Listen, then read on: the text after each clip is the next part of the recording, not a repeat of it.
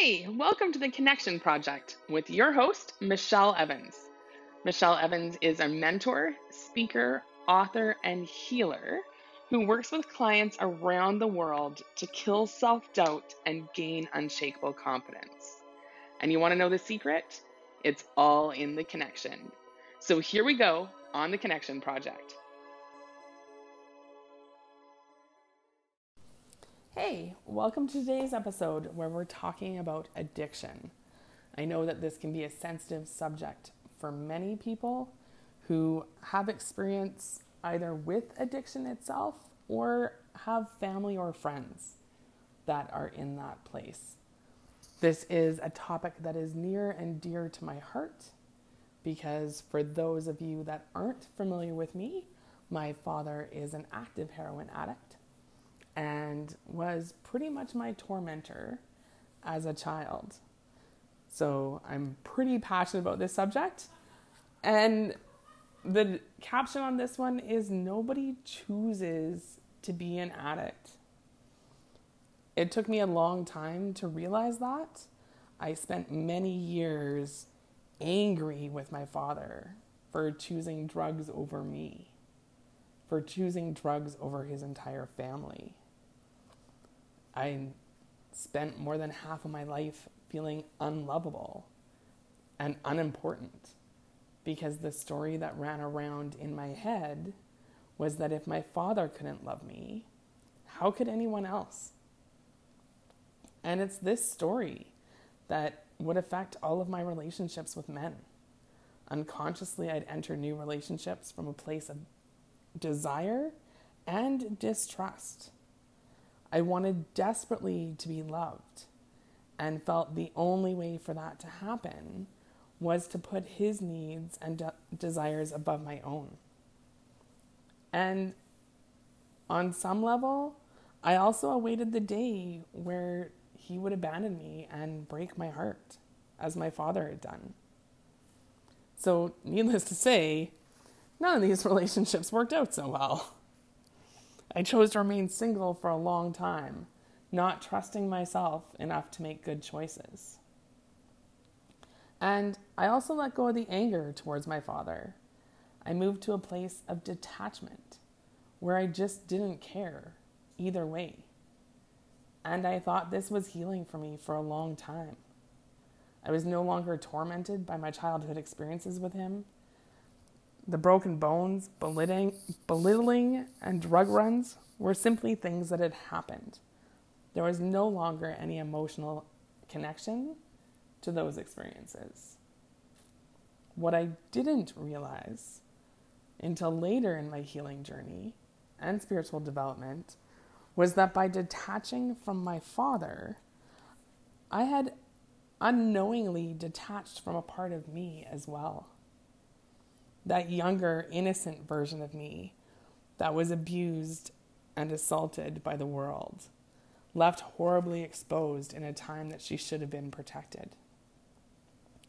By detaching, I didn't give her credit for her strength, her fortitude, or her resilience. I hadn't shown her any compassion or appreciation. After all, if it wasn't for that little girl then, I wouldn't be here talking to you now. And ironically, the more love and compassion I developed for that younger version of myself, the more compassionate realizations I developed about my father. I realized that the drugs were never a conscious choice. I don't believe that anyone decides they want to grow up and be an addict none of the children that I watched grow up in my house ever said to me, Hey, Michelle, when I grow up, I really want to be a drug dealer. That's just not a thing that happens. I recognized that his childhood was even more painful than my own. And I understood how you would want to numb those feelings in the beginning how easily that progresses and how difficult it would be to stop using now. to stop using now would mean having to face not only your own childhood stuff, but also all the actions you've now taken. The fear, the pain, the guilt, and shame would be huge. This is why, if people are looking to get clean, support is so key. And it's funny where we learn things and realize them from. Because it was watching Breaking Bad through this lens that made me realize how easily this life can take over. Like, sure, by the end, Walt's character disgusted me.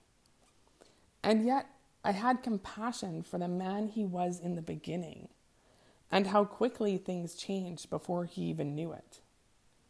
At no point did his character wake up and say, I think I want to be a monster and kill people today. Like, no one wakes up and says, I think drugs are more important than my family and friends today. They've boarded a train with promises of a holiday and fun, and no actual awareness of the price of the ticket or the ultimate destination. It is only through love and compassion that we can hold space for people that are so hurting and troubled. By watching the show Breaking Bad and watching Walt's character, I finally understood things about my father I never realized. I never had the opportunity to know him when he was innocent, when he was free. And I can't imagine what it's like for the people that knew him then to see him now. So, no matter what is going on, with the people that you love. Know that they are still people. Underneath the drugs or the alcohol or whatever that addiction may be, they are hurting and they are also looking for connection. That doesn't mean that you sacrifice yourself, put yourself in harm's way to create it just means that you get to hold the loving space for them to be able to walk their path and love them from afar. We don't always have to agree with people to be able to love them. So I would love to hear if this was helpful for you. Please leave me a comment.